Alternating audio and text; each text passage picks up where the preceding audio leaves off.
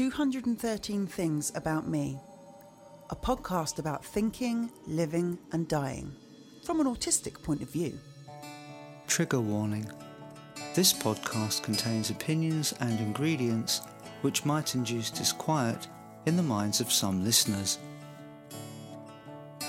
Episode 6 After Rose died, I wanted to visit her grave, and so took the opportunity to meet and talk to her mother, Miriam. It must be difficult for a parent to lose a child. It's not the natural order of things in our modern society. Here's what she had to say. She was born with a lot of energy and couldn't seem to quite contain it. In fact, I have a couple of pictures of her as a little girl where her hair is stood straight up off the top of her head. I only have a couple of pictures of her with her hair like that because um, most of the time people would pose with her with their hand on top of her head as if they were trying to contain her. She never really learnt to walk like little kids usually do. By the fourth month, she was walking around the furniture and really just going from one piece of furniture to another. And when she was nine months old, I took her somewhere to be with a little boy for a play date. When we came back, he'd been a walker. I put her down at the front door so she could stand there while I was while I, while I finished locking up and getting us all inside.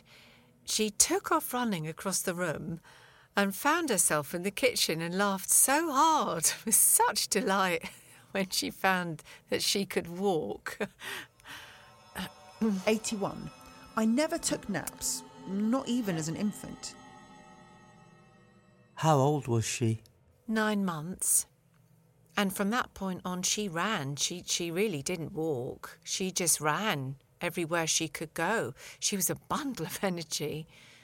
By the time she was three, she was really pretty much reading. I remember being very startled when she picked up a bottle of shampoo and asked me what a what a fragrance was. she had figured out how to sound out words. Not quite right, but very close. Did you teach her? You know, I did do some teaching, but in retrospect, I did the same thing with her sister, and her speech and reading ability was much slower. But with Rose, as soon as you introduced her to anything, off she went. By the time she was four, she was reading. She was she was reading at ten year old level by the time she entered kindergarten. So she could read at the age of a 10 year old, but she was only four.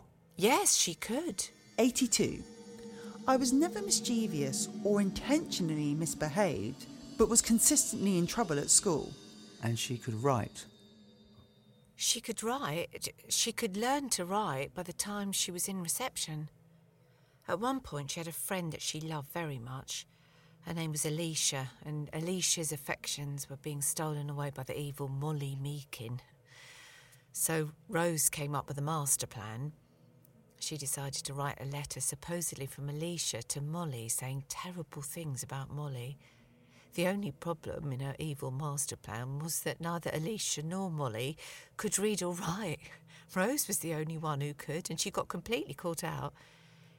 She thought of things to do that I never thought to tell her not to do, and so it was always a game of catch up with her. Like what?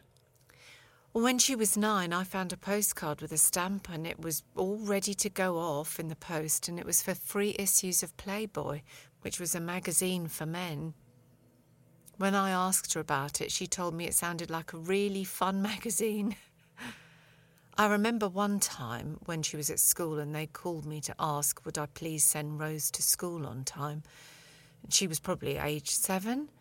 I was sending her out the door at about quarter to eight, and at school didn't start until a quarter past eight, and we lived literally three streets from the school. I couldn't figure out what she was doing, what was happening. So one day I, I followed her out the door.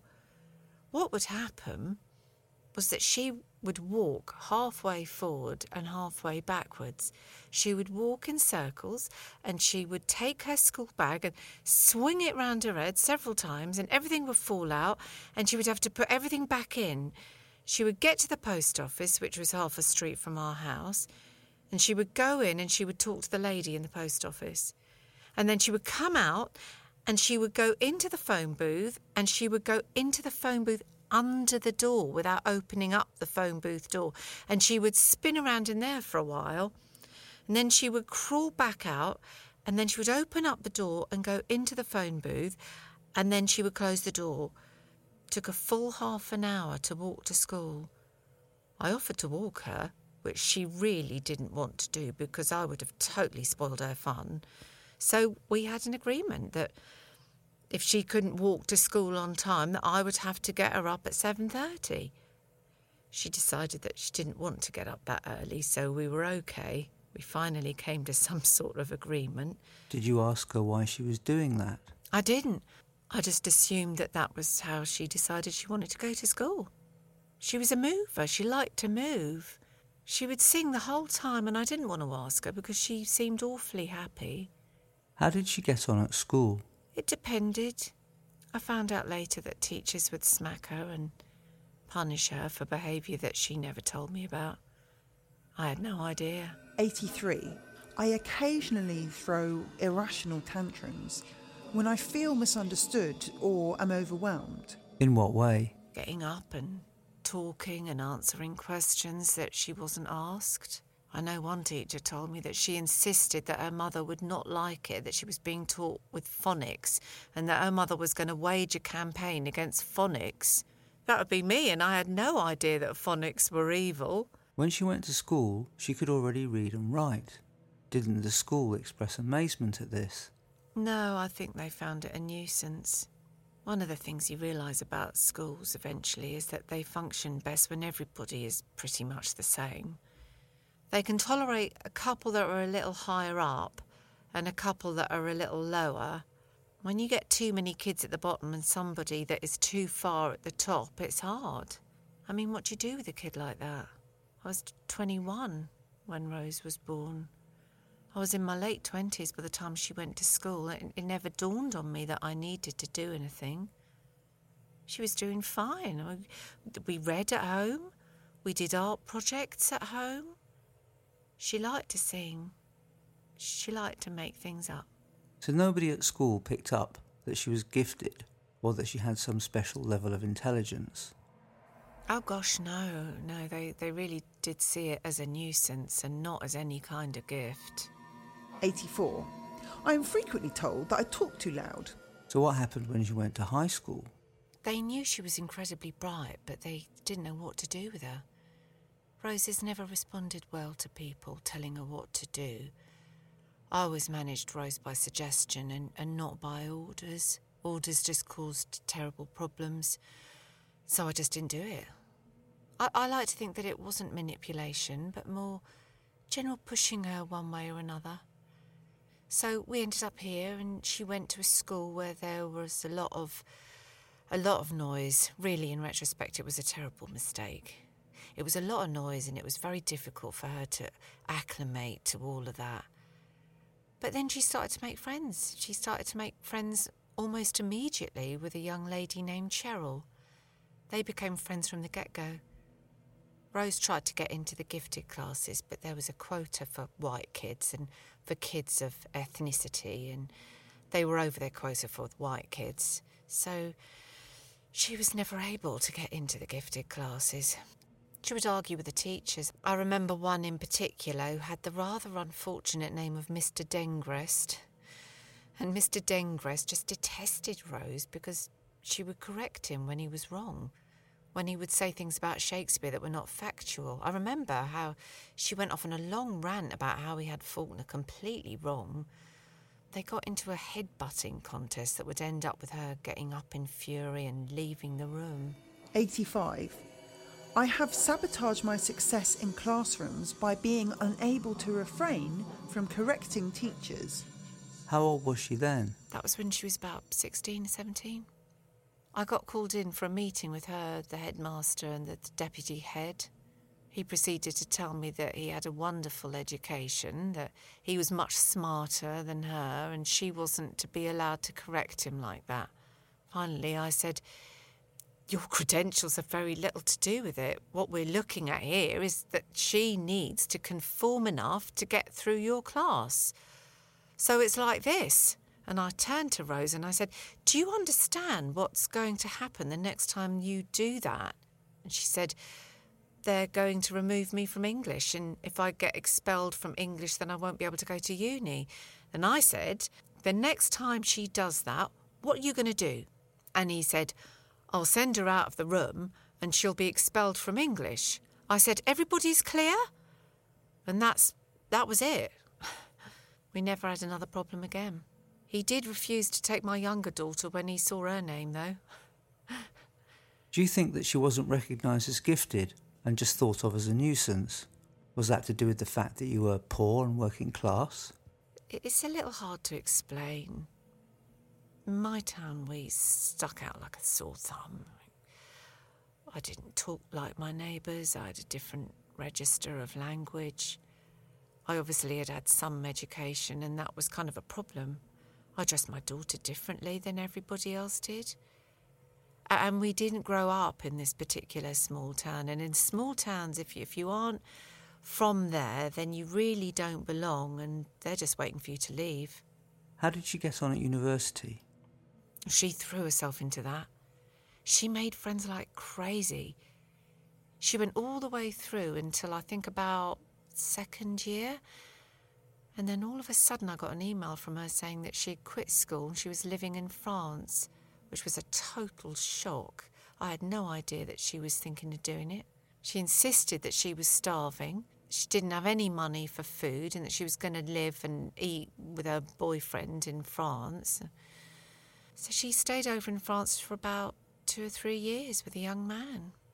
Then she came back for a short while, and then she was off again. By this time, she was in her mid 20s. When I talked to her, she seemed pretty happy, but it was difficult to tell exactly what her situation was because I don't think she always knew. I think at one point she lived in Oxford.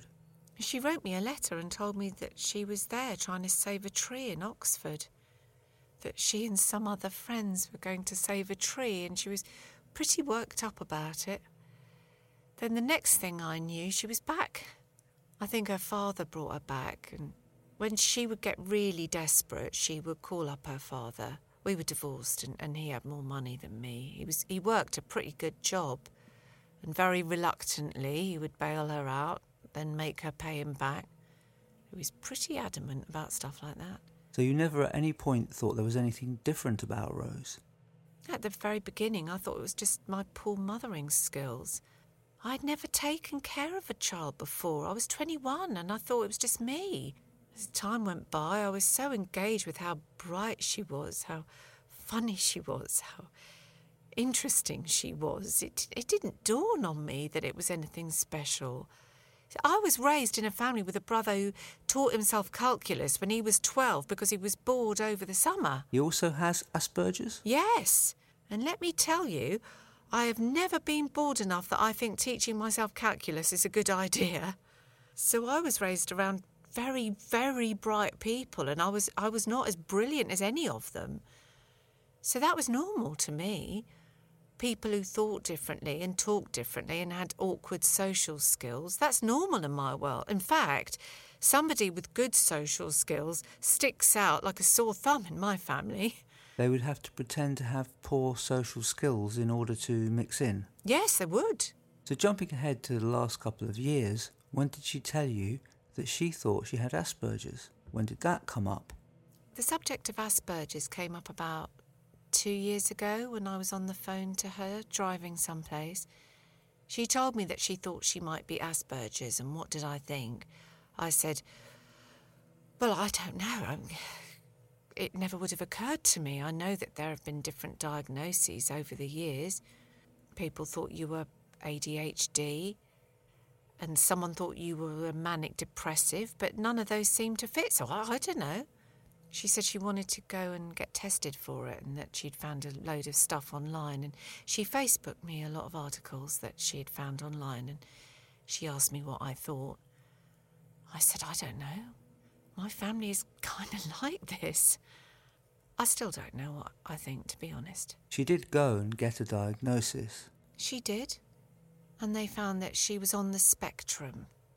It seemed to bring her great comfort that she had a name for what she always felt was the oddness and for the things that she did that didn't fit in with what other people did.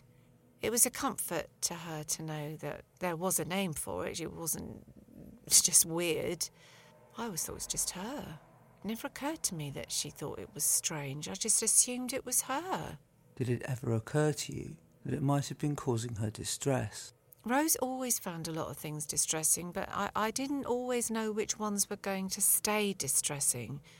So it would be what I served for dinner was distressing, or that no one was talking to her was distressing. The spectrum of things that bothered her was all over the map. You would ask about something and she would have forgotten, or she would say, That's nothing. She wasn't very forthcoming or very good at putting her finger on it and saying, That's a problem. She resisted any attempt to walk her through something. She didn't really want that. 86. I don't like the idea of bathing, washing my face, combing my hair, brushing my teeth, flossing, or otherwise primping. 87. Once I start doing those things, I become obsessed and have a hard time figuring out what the standard should be for having finished. 88. It is a sincere and concerted effort to follow the rules of hygiene. Did she wash? No, frequently she did not.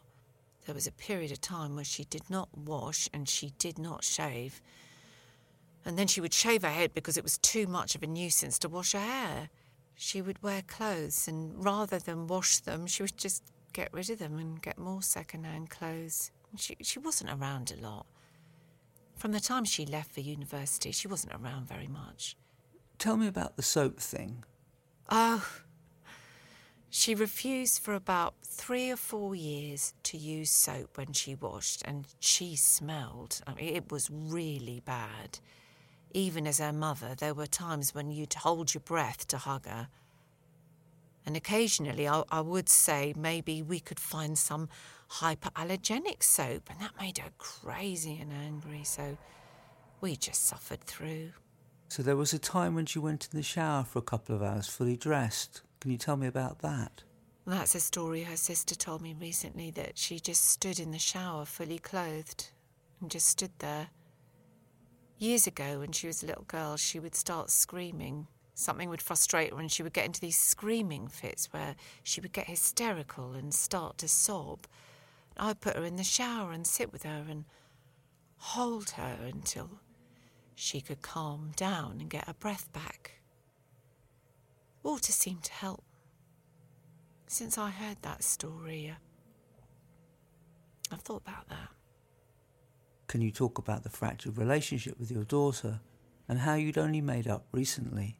For many years, when Rose would call, it was a toss up as to what kind of conversation we were going to have. Sometimes we would have very pleasant conversations, others would devolve very rapidly. I'd ask how she was in a way that was offensive to her, and she would be angry through the whole conversation.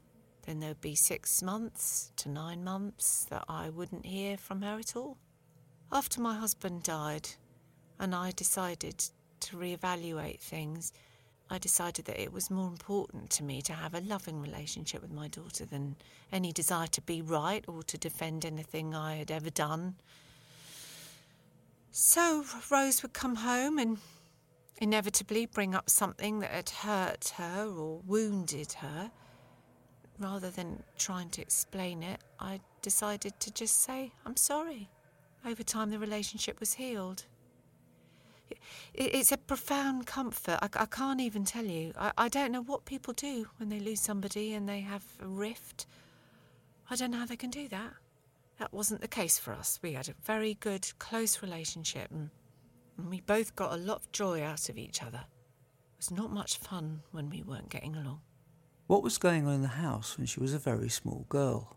Her dad was a couple of years older than me. He was 23 when we got married. I was 21. He was ecstatic to have Rose. I think he was a little disappointed she wasn't a boy, but he quickly adapted to the idea. He thought she was pretty wonderful. Unfortunately, he wasn't good at being a daddy. I think that's the best way to put it. I, th- I think he thought he needed to toughen her up and make sure that she was tough enough to handle the world. She really wasn't a tough person in any way. She had a huge heart. It caused a lot of problems. We had another daughter who was four years Rose's junior, and there was a huge difference in the way he treated the two girls. Rose was the focus of his attention, and sometimes it wasn't good attention. I think her sister was fortunate not to be the focus of his attention. L- let me say this I did not do a good job of interfering in some of the things that he did as a parent. He was a screamer. He liked to scream. He could be very harsh in what he would say and what, what he would do. He could play with them. He could be very playful, but then he was finished and they didn't know how to be finished yet. He was very, very bright, and so he was very proud of how bright Rose was. He would push and push, really pushing Rose was not a good idea. For one thing, trying to keep her calm and sound down, stimuli down was hard anyway. He had a hard time with that. His love for her was without question, but he had a hard time. Tell me a bit about how the environment had to be in order to keep Rose calm.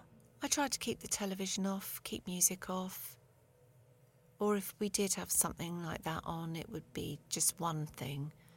If you had toys out, you only had one or two toys out. You didn't have the whole toy box out. I would do things, sometimes like make oatmeal, let her put her hands in it and smear it all around. Sort of a controlled mess so she would get the experience of things without getting into trouble. I let her play in the mud deliberately. We'd go outside when it was raining, go outside when it was snowing, and let her take off her gloves and throw herself down in the snow. You had to allow her to do these things in a controlled way, otherwise, she'd freeze to death. She'd go out when you weren't looking in her pyjamas. She was pretty good at stuff like that. Like what? Oh, like throwing my mascara in the dryer just to see what it would do. It gives you big white spots on all your underwear, by the way. She painted all her books with spray paint. She thought it would be nice if all her books were the same brown colour. She went upstairs to get the baby, brought her down because the baby was crying. She was four, and her sister was about a month, so the baby covered most of her. She didn't have just one imaginary friend, she had a troop. She had seven or eight of them, and she would stand at the kitchen door and usher them outside. Took quite a long time. She would shoo them all out. The babies sometimes had to be helped out of the door. She had names for most of them, I don't remember. I don't remember those anymore. She was an inventive and busy child. She really was. 89. I like tops, fishing reels, spools of thread being unwound, staring at whirlpools, merry-go-rounds, doing pirouettes, and office chairs and bar stools that spin. I drove home. I felt sad for the missed opportunities in Rose's life and for her gifts which she could never really utilise. In a way, I'm not surprised by the outcome. Looking at the facts, it was kind of inevitable. But perhaps next time you bump into someone like Rose, you can use some of that famous empathy and realise that some people really aren't like you at all.